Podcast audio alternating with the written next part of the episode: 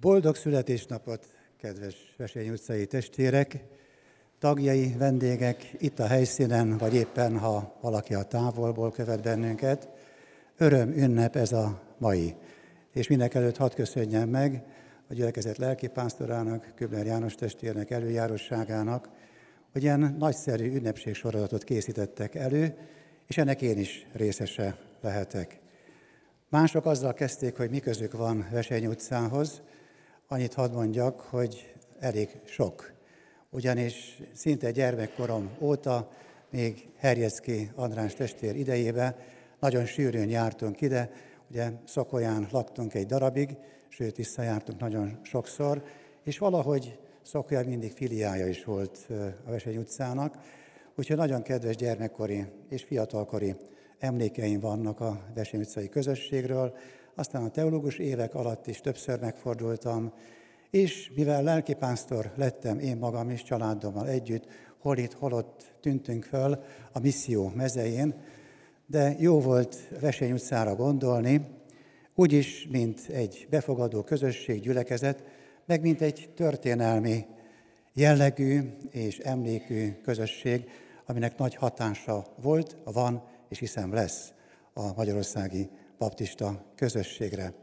Azt is el kell mondanom, hogy mikor egyházelnök voltam, öt évig ennek a gyülekezetnek voltunk a tagjai, és amikor nem volt vidéki szolgálatom, családommal együtt itt voltunk, és ebben az évben született az a gondolat kedves feleségemmel együtt, hogy mivel itt lakunk a szomszédban, egy-két utcával arrébb, hát a gyermekeinket is erre szeretnénk terelni, fogadjátok be őket szeretettel, hát ha 10-20 év ilyen szép bizonyságtételt fognak mondani, mint ahogy itt hallottuk a régi fiataloknak a szavait. Kedves testvérek, amikor erre a mai napra készültem, örültem, hogy egy hónappal ezelőtt is itt lehettem a szimfonikus istentiszteleten, igazi csodálatos harmónia hangzott, és jó és szép nyitánya volt ennek az ünnepség sorozatnak, és mint hallottátok, a mai alkalom inkább egy történelmi visszaemlékezés lenne. De ez sem lehet önmagában Isten igének megszorító ereje nélkül. Úgyhogy kezdjük ezzel. Szeretnék egy alapigét olvasni a zsidókhoz írt levél 12. részéből. A zsidókhoz írt levél 12. részéből az első három verset kérem, hogy a gyülekezet fennállva hallgassa meg.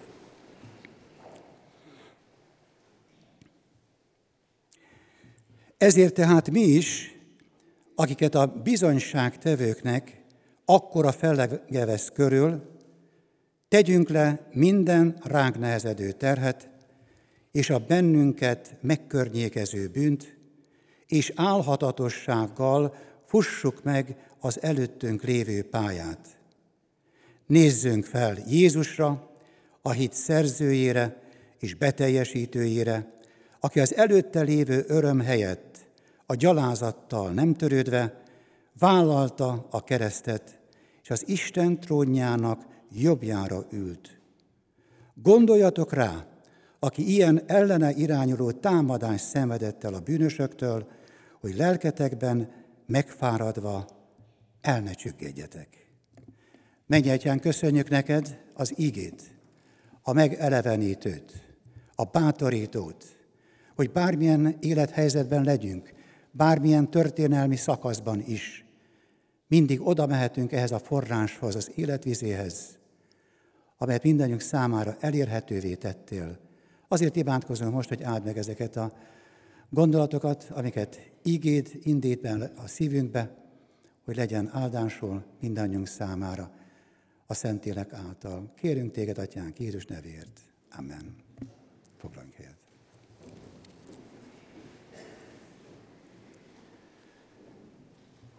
Kedves testvérek, kedves gyülekezet, végignéztem az idővonalat, itt az előtérbe gratulálok, nagyon, nagyon szép így együtt látva ezt a 150 esztendőt, bár tudjuk, hogy nem 150 évvel ezelőtt indult el a misszió, azt megelőzőleg is voltak már, akik képviselték Isten ügyét.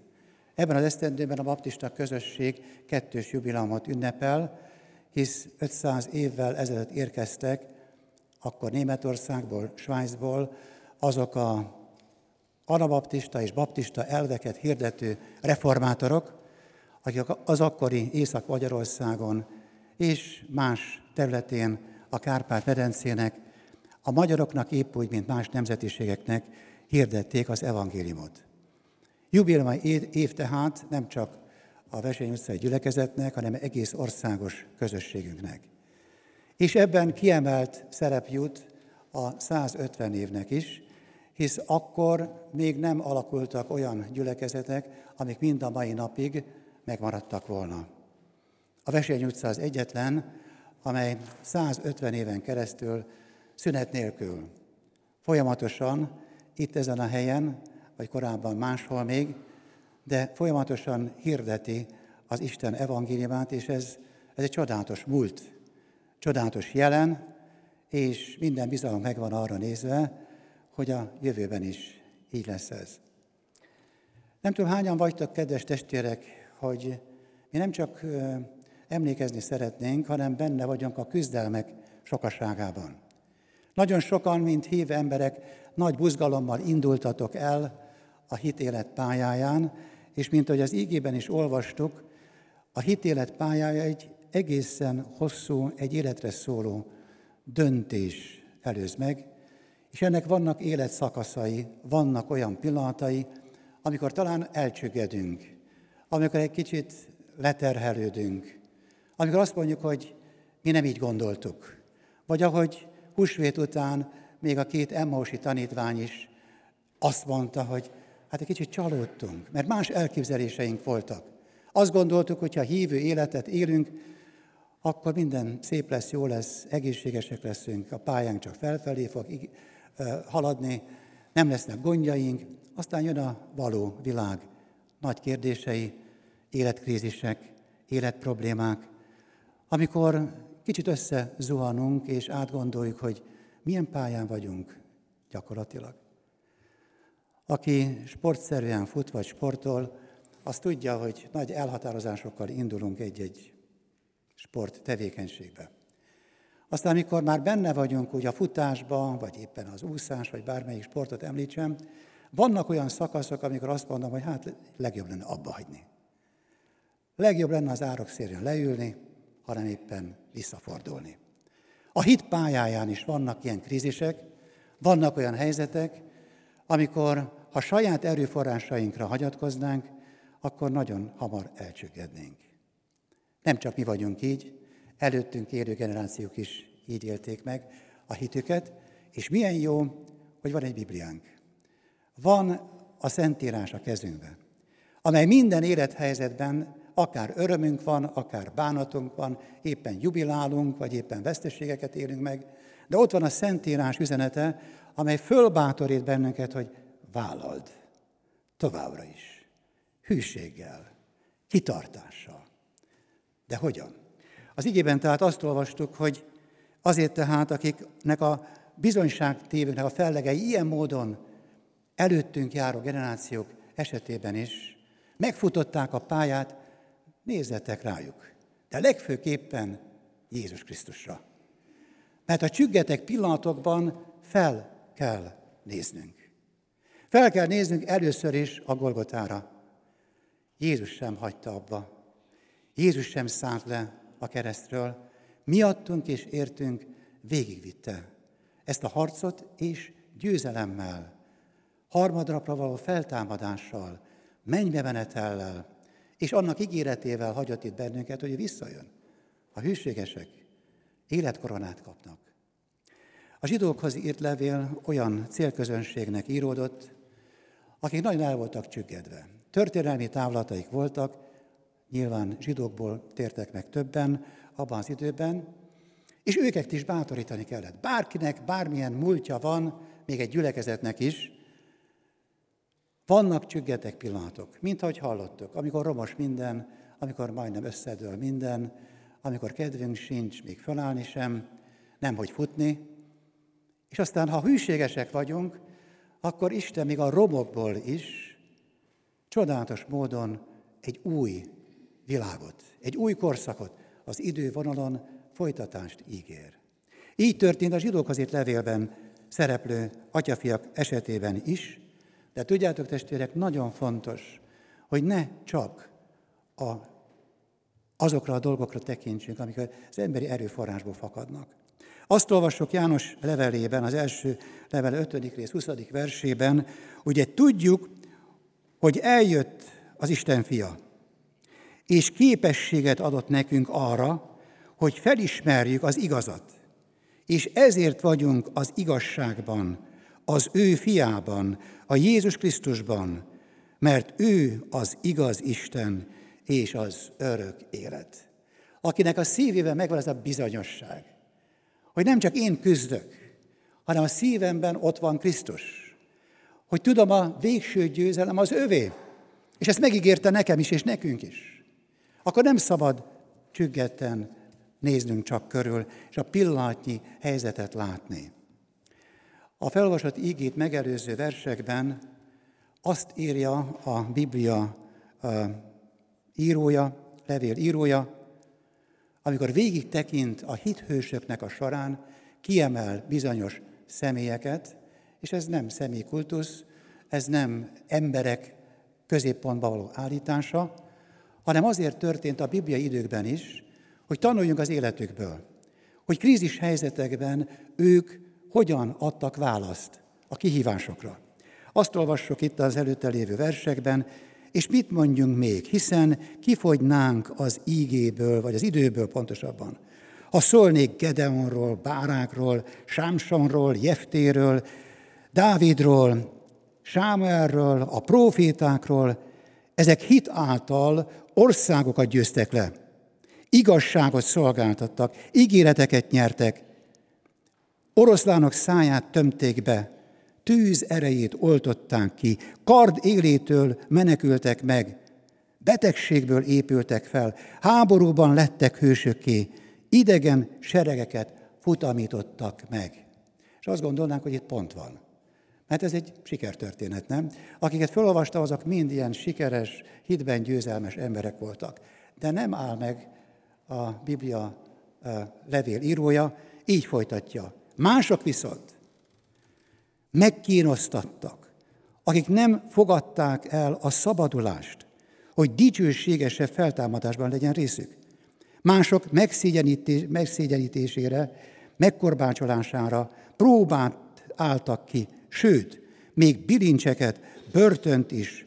Megkövezték, megégették, szétfűrészelték, kard érre hányták őket, juhok és kecskék bőrébe bújdostak, nélkülözve, nyomorogva, gyötrődve, sínylődve azok, akikre nem volt méltó a világ. Bolyongtak pusztában és hegyekben, barlangokban és a föld szakadékaiban, és mindezeket noha hitáltal elnyerték az írás jó bizonyságát, nem teljesült be az ígéret.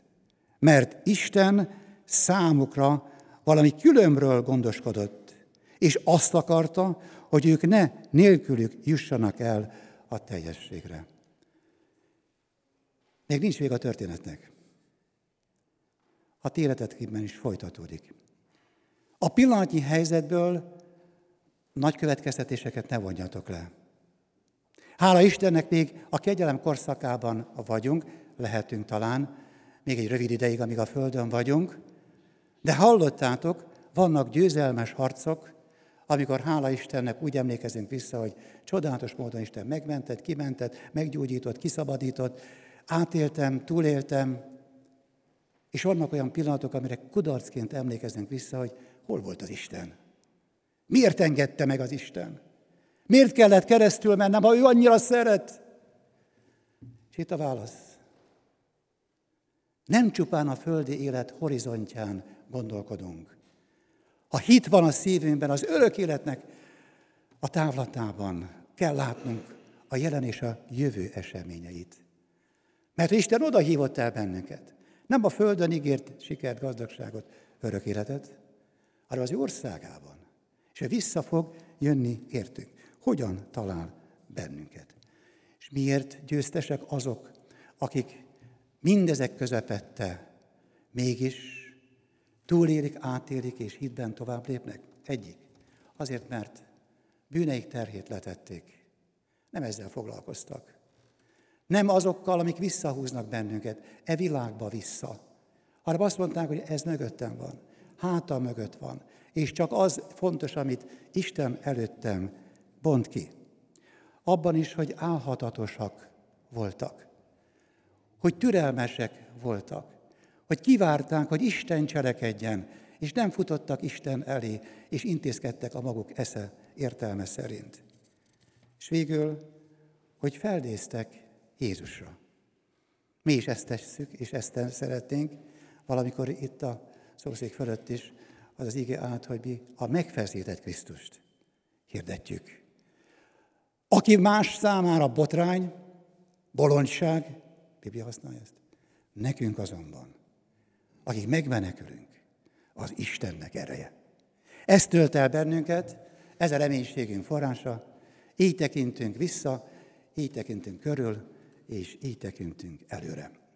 Kedves testvérek, itt legszélesebben be is fejezném a prédikációt, de ígértem nektek azt, hogy ahogyan a zsidókhoz ért levél írója bátorkodott olyan személyt, személyeket a fókuszba állítani, akikre méltán emlékeztek az utókor tagjai is, szeretném egy-két mondatban, ha sikerül, Meyer Henriknek az életének azokat a pontjait megvilágítani, ami számomra nagy tanulság volt. Nem tudom, hogy mennyire lesz most már, hála Istennek, kicsit a fényviszonyok jobbak.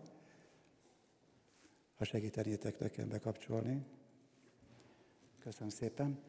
Mint említettem, 500 évre és a 150 évre emlékezhetünk ebben az évben, most kiemelve itt a Vesény utcai gyülekezet szempontjából. Szeretném, hogyha Meyer Henrikre úgy gondolnánk, mint egy olyan apostolra, aki különleges módon Isten kiválasztott, és nem is akármilyen célra.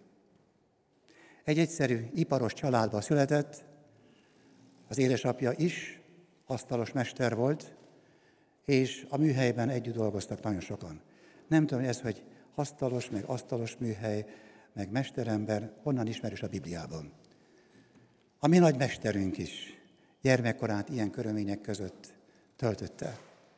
Aztán tudjuk azt, hogy az először az édesapát, később az édesanyát is, meg Meyer Henrik leány testvéreit is megszólította az Úr, és abban az időben Németországban egy teljes országot érintő ébredésnek a kellős közepén találták magukat. És ahogy a naplójában, mint egy 800 oldalas naplót hagyott vissza, tehát a legdokumentálhatóbb missziómunkásról van szó, amikor Meyer Henrikről beszélünk, leírja azt, hogy őt rendkívül meglepte a szülei életváltozása. Hogy attól kezdve csúnya beszéd nem hangzott el a lakásokban, az otthonokban, attól kezdve a Biblia volt a, a tiszta szoba asztalán, hogy rendszeresen minden nap családi áldatokat tartottak, ő először külső szemlélőként berzenkedett és tiltakozott ezzel ellen a hirtelen fordulattal szemben, de látta a szüleinek és a testvéreinek a megváltozott életét. És annyira meggyőződött arról, hogy itt valami csoda történt. És ennek a csodának a forrása nem más lehet, mint a Szentírás. Azt is látta az édesapjától, hogy az Arándok útja című könyvet is rendszeresen olvassa. Úgyhogy megpróbálta ő is magában az ellenállást legyőzni, és akkor, amikor senki sem látta, magához vette a Bibliát, magához vette az Arándok útja című könyvet, és elkezdte lapozni. És nagy meglepetésére megtalálta benne önmagát. Így vagyunk testvérek, amikor a Bibliát olvasunk, vagy keresztény irodalmat olvasunk, ez tölti be a szívünket, hogy rádöbbenünk, hogy hol vagyunk. És hol lehetnénk, ha Isten gyermekei lennénk. Úgyhogy ő is sok éves vívódás után követte szülei és a család többi tagjának a példáját, és bemerítkezett a Lan folyóban, hisz eh, Frankfurttól nem messze, attól északra, mint egy 80 kilométerre volt található az a kis városka, ahol ő eh, született, és megkezdődött ez az életpálya. Rossz Buseknek hívták ezt a várost, ma is megvan, baptista gyülekezet is létezik itt, és ő maga is egy folyóban, az már említett Lan folyóban merítkezett be 20 éves korában. És ő rögtön úgy érezte, hogy mivel Isten gyermekévé lett, hát az életének is változnia kell. Nagyon jó mesterember volt, elsősorban a munkatársainak, meg a kuncsaftjainak tett tanúságot, egyre szélesebb körbe, akik rendelésre jöttek hozzá, különböző bútorokat, nem hagyta ki egyetlen egyszer sem, hogy elmondja, hogy milyen életváltozása történt. És ezt követően gondolkodott azon, hogy talán többre hivatott el, mint csak, hogy asztallábakat, meg bútorokat készítsen, mások örömére is, az intarziánhoz is fantasztikus értett, ahogy ezt a naplójában leírja, sokan megdicsérték a keze munkáját, de ő többre vágyott, hogy ezen kívül egy maradandó is hadd legyen az életének a része.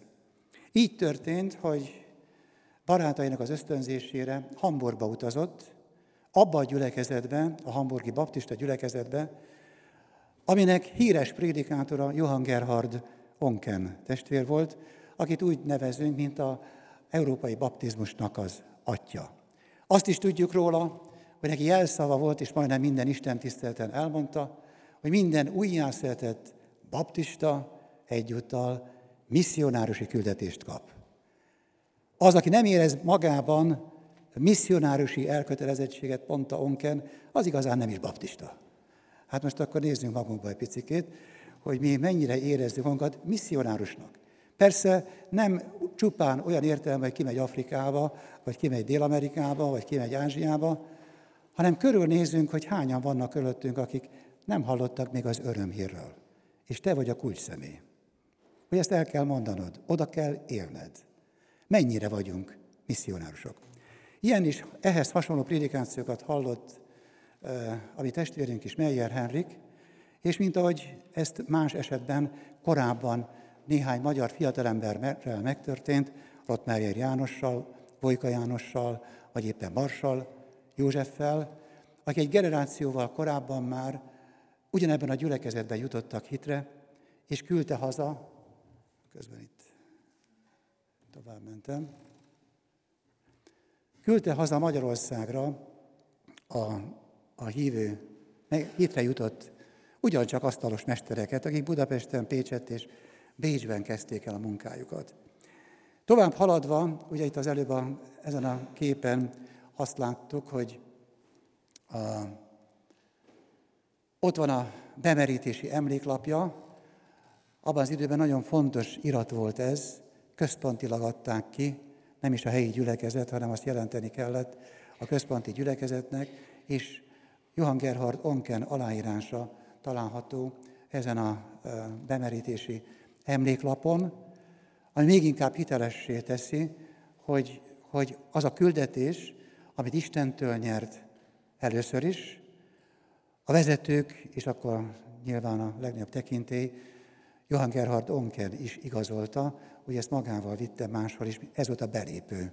Bárhol megjelent, hogy ő Isten gyermeke, és ezt mások is igazolhatják.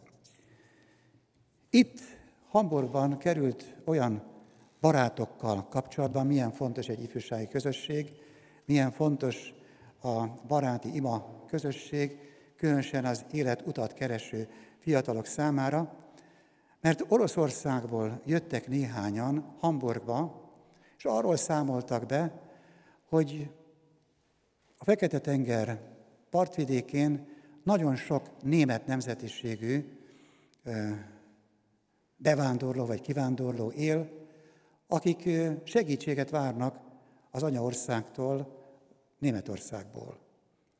Kiderült, eztán később, hogy ezek menonita közösségek voltak, és talán feltételezhetjük azt, hogy az innen elmenekült, az üldözés miatt elmenekült, Magyarország teletérő is elmenekült, anabaptista elődeinknek talán késői utódai voltak itt Ogyessa környékén, és rávették Meyer Henriket, ha missziózni akarsz, akkor menjünk Oroszországba.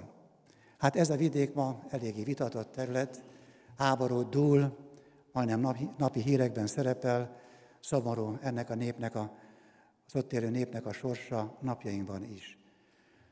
De elhatározta Meyer Henrik, hogy enged az unszolásnak, enged a főpásztor Onken testvérnek a bátorításának is, és barátaival együtt hajóra ült.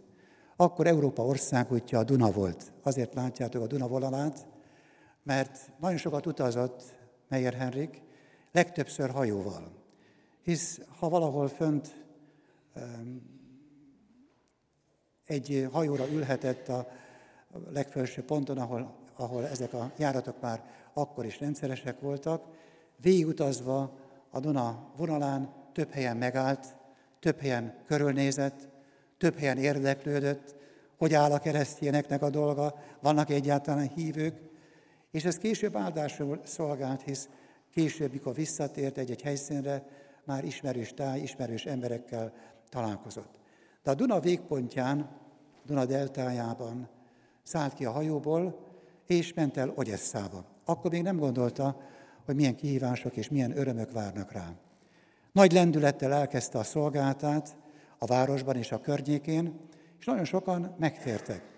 Annyira, hogy felfigyeltek rá a kinti meghívó testvérek is, meg a Menonita közösségnek az akkori vezetői, és így történt, hogy őt is lelkipásztorrá avatták, és ilyen módon felhatalmazást nyert arra nézve, hogy képviselje az evangélium ügyét ilyen felhatalmazott módon is. Az is ehhez a városhoz köthető, hogy megismerte élete párját.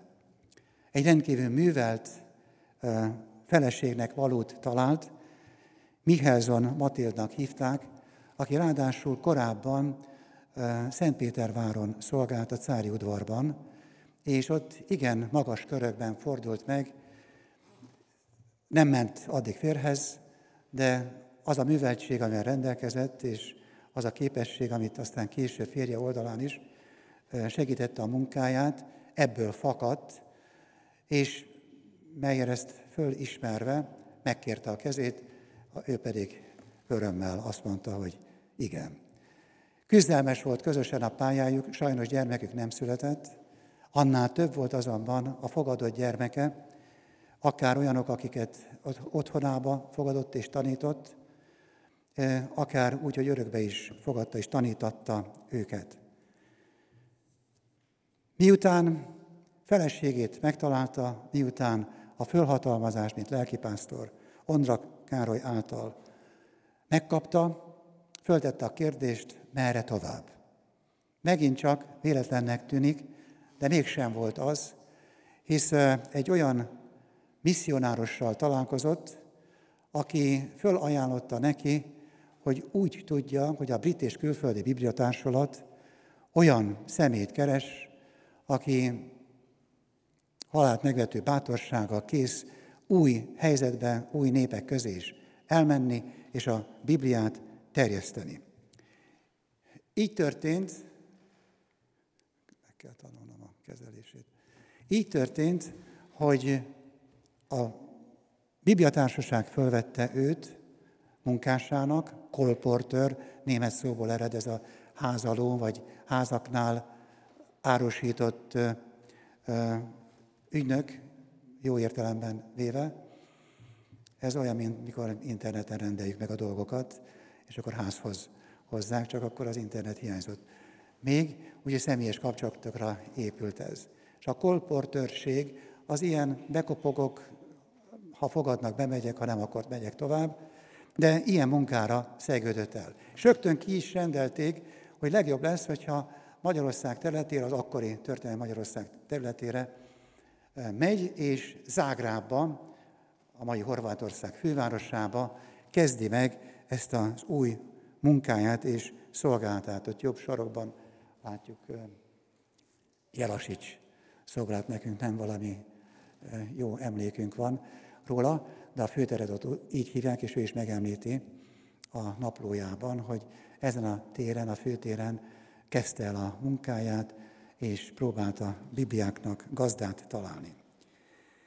Egy évig tartózkodott itt, miután rádöbbent arra, hogy valahogy neki az a néplélek nem jön össze, vagy nem tud olyan módon kapcsolatot építeni az ott élőkkel. Úgyhogy átette a székhelyét természetesen a, a társaságnak az engedélyével az akkor egyesülő Pest Budára, a mai Budapestre. Így, egyes, így e, esik egybe a Meyer Henrik ide érkezése Budapest nevének változásával és a három városrésznek az egyesülésével.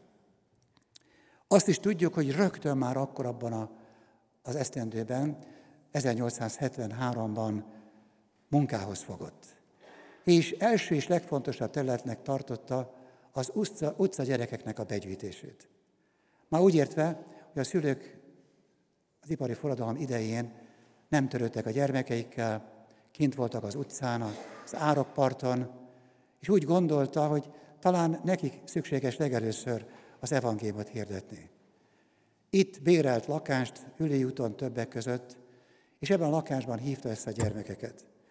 És fölfigyelt a városban egyik neves református vezető lelkipásztor is, Viktor János, aki miután megismerte Meyer Henriket, és látta az ügybuzgóságát, már újságba is tette, hogy látjátok, a baptisták mit tesznek?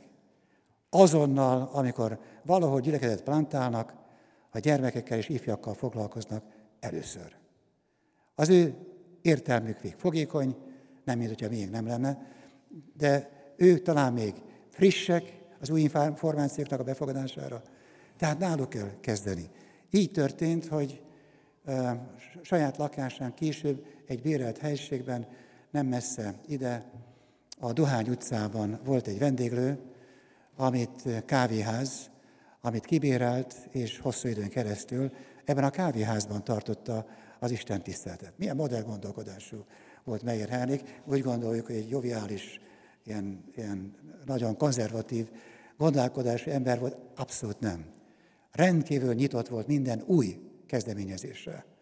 És abban is bátorsága volt, hogy ilyen módon ezt a kávéházat, ma is megvan az épületig, körbejártam nemrégen, lefényképeztem. Ez is a Vesi történetéhez tartozik, hogy volt egy ilyen útkeresés is a jelenlegi imaházat megelőzően.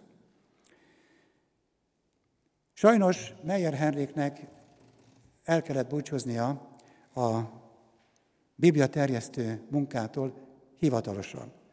Ugyanis volt egy belső szabály ennek a Biblia társulatnak, hogy a saját meggyőződését, a saját hitét felekezeti irányát nem közölhette, nem oszthatta meg még bizonyságtétel szintjén sem.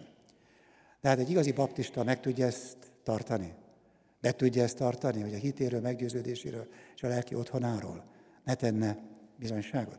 Emiatt tehát el kellett búcsúznia, de azt mondta, nem baj, akkor a fiatalokat fogom erre megkérni. 7-8 olyan fiatal volt már az akkori születő gyülekezetben, akikre rábízta ezt az úgynevezett utcai missziót. Rendkívül fontos volt neki az utcai misszió. Hogy ne csak a védett falak között hirdessék az akkori testvérek sem az evangéliumot, hanem elsősorban a fiatalokat és az énekkart mozgatta. Nagyon érdekes, hogy ő nagyon nagy híve volt a négy, négy szólamú ének bevezetésének, ami Németországban akkor ter- ter- teljesen természetes volt, Magyarországon pedig igazából egyetlen egyházban sem volt ennyire elfogadott. Ő, mint karmester, mint harmonista, mint énekes, állítólag nagyon szép tenorhangja volt, folyamatosan mindig énekeltette a gyülekezetet, és egy kis missziós csapatot az énekkarból megtette azt, hogy különösen vasárnap délutánonként nem a templomban ültek, hanem kimentek az utcára, énekszóval vonultak végig a Városligetig, és ott egy kis pavilon nyitottak, annak a környékén tartották az ifjúsági istentiszteletet. Vagy éppen olvastam, hogy a köröndre mentek ki, vagy a hősök terére mentek ki. Ez a nyári programjuk része volt, hogy vasárnap délutánonként a szabadba, hogy hallják mások is. Hát mi mondjuk az internettel kiváltunk nagyon sok ilyen külszolgálatot, de a személyes kapcsolatnál nincsen hatékonyabb. Úgyhogy ebben a dologban is példa lehet, mint ahogy ezt biztosan ismeritek, hisz korábbi jubileumi alkalmakkor és a Mindeddig című könyvben ezek nagyon részletesen olvashatóak, és kérem is, hogy nézzétek meg. Aztán itt van az imaház, ami, ami egy csoda volt, hisz szinte pénztelenségben, nincstelenségben voltak az akkori friss hívők is, de az is példa, hogy felesége révén olyan örökséghez jutott, amit az utolsó fillérig vagy forintig az imaházra fordította. Szinte az ő pénzét, az ő örökségét építette ebbe az épületbe, és a köröttünk, élő, a köröttünk lévő lakásokba is. Aminek az volt a célja, hogy szociális lakásokként a gyülekezet szegényebb tagjának biztosítson átmeneti vagy hosszabb időre lehetőséget, hogy itt éljenek és kapcsolódjanak be a gyülekezet életébe. Ezek mind olyan pillanatok voltak, látjuk ott a Városligeti missziót is, vagy éppen gyermekek között végzett missziót, hogy tényleg az imaház megtelt élettel. Azt is látjuk, hogy nem csak Budapest központtal. Itt a belvárosban mindenféleképpen, de Újpesten épp úgy, mint Óbudán, vagy Budafokon is misszió fiókokat, vagy leánygyülekezeteket indított el. Nem kis próbát jelentve, hisz az akkori társadalom, még a ma testvéregyháznak nevezett felekezetek is komoly ellenállást tanúsítottak. Feljelentéseket tettek, rendőrségre jártak, és rajtaütésszerűen az összejöveteli helyeket körbefogták a csendőrség vagy a rendőrség, és néha gumibotokkal, vagy éppen a fegyverek tusá, hogy mondják ezt, verték szét a jelenlévőket. Ugye Meyer Henrik személyesen tapasztalta meg a vallás szabadságnak az árny oldalait, és akkor ő ezt nem élvezhette. Budafokon olyan kőzápor fogadta őket egy ízben, egy evangélizáció nyomán, hogy kedves felesége annyira megsérült, éppen a homlokán találták el egy nagykővel, hogy élete végéig közeli halálát is talán éppen ez okozta. Tehát nem volt könnyű abban a helyzetben helytállni. Úgyhogy kénytelen volt olyan eszközökhöz folyamodni, ami aztán később a hatóságok felé is megnyitotta számára az utat. El nem tudom képzelni az akkori körülmények között, abban a 30-35 esztendőben, amit ő itt Magyarországon töltött, hova el nem jutott. Ha valaki a naplóját végigolvassa, akkor láthatja, hogy Kárpát-medence minden sarkába elvitte az evangéliumot. Pozsonytól kezdve Prassóig, vagy a Tátrától kezdve, mint hallottuk, Zágrábig. Folyamatosan, folyamatosan, feleségével együtt, vagy éppen egyedül vonatra ült, vagy hajóra ült, és megállíthatatlanul vitte az evangéliumot. Ezt nevezzük a baptista közösség életében a hőskornak. Olyan példát adva a mai igehirdetők elé is, amit nehéz utolérni egyáltalán. Leírja azt, hogy mennyit vacogott, mennyit fázott a vonatokon, hisz akkor nem ilyen szuper vonatok járták ezt a vidéket, hanem nézte az újságot, hogy hol nyílik meg egy újabb vasúti pálya, elsők között jegyet vett, telrakta a bőröngyeit Bibliával, és addig nem jött haza, míg a Bibliáknak gazdát nem talált. Ő nem az internet világhálót használta, hanem a vasúti hálózatot használta, de mennyivel hatékonyabb volt. Gomba módra szaporodtak a gyülekezetek szerte a Kárpát-medencében.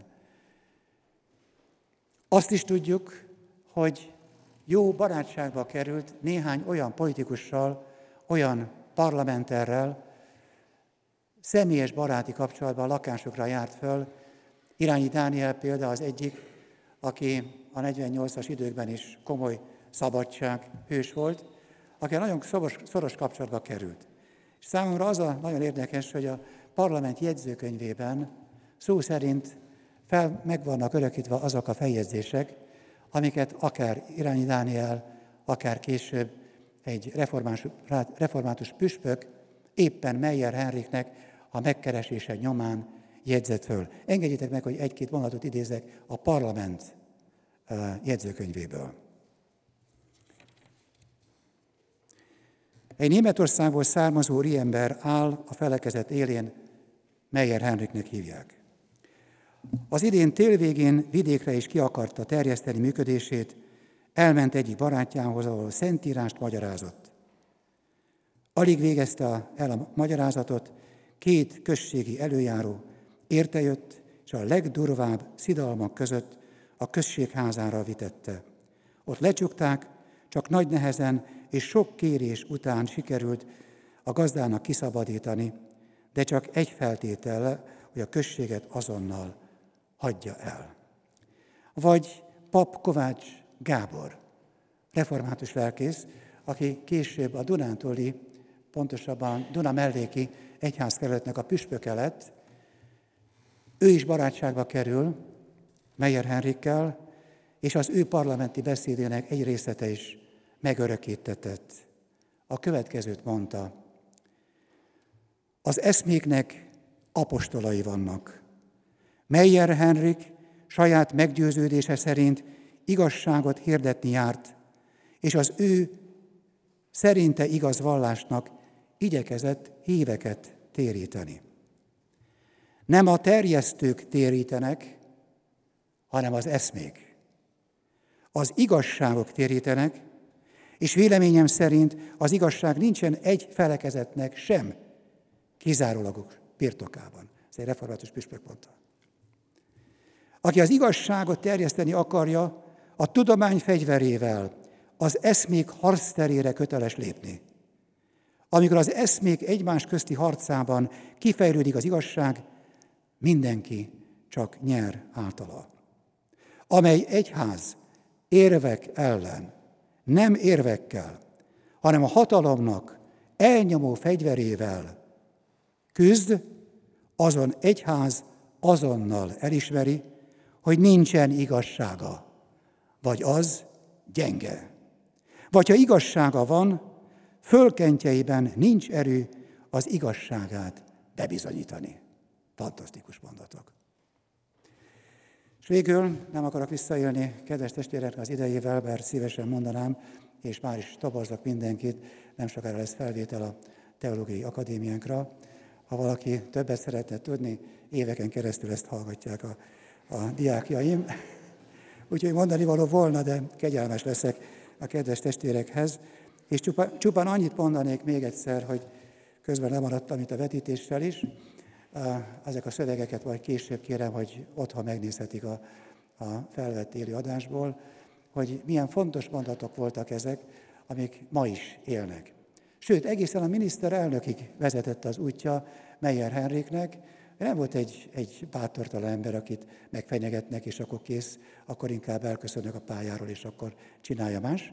Egészen a miniszterelnökig ment, akkor éppen Tisza Kálmán volt a miniszterelnök elég hosszú ideig, aki bár nem nagyon örült ennek a, a vallás felekezet jelentkezésének, mégis ígéretet adott arra, hogy igyekszik azon, hogy egy olyan vallásügyi törvény szülessen, aminek keretében esetleg a baptisták is beleférnek. Így történt, hogy meg is született ez a törvény 1895-ben, tíz évig tartott aztán, amíg ebből a törvényből a baptistákra való érvényesség is megszületett, és ettől számítjuk 1905-től az állami elismerésünket, ami már a külső durva támadásoktól megvédte az egyházunkat, de itt Meyer Henrik testvérnek köszönhetjük, hogy ilyen bátran fölvállalta a hivatalos hatóságok előtt is a baptista közösségnek a védelmét.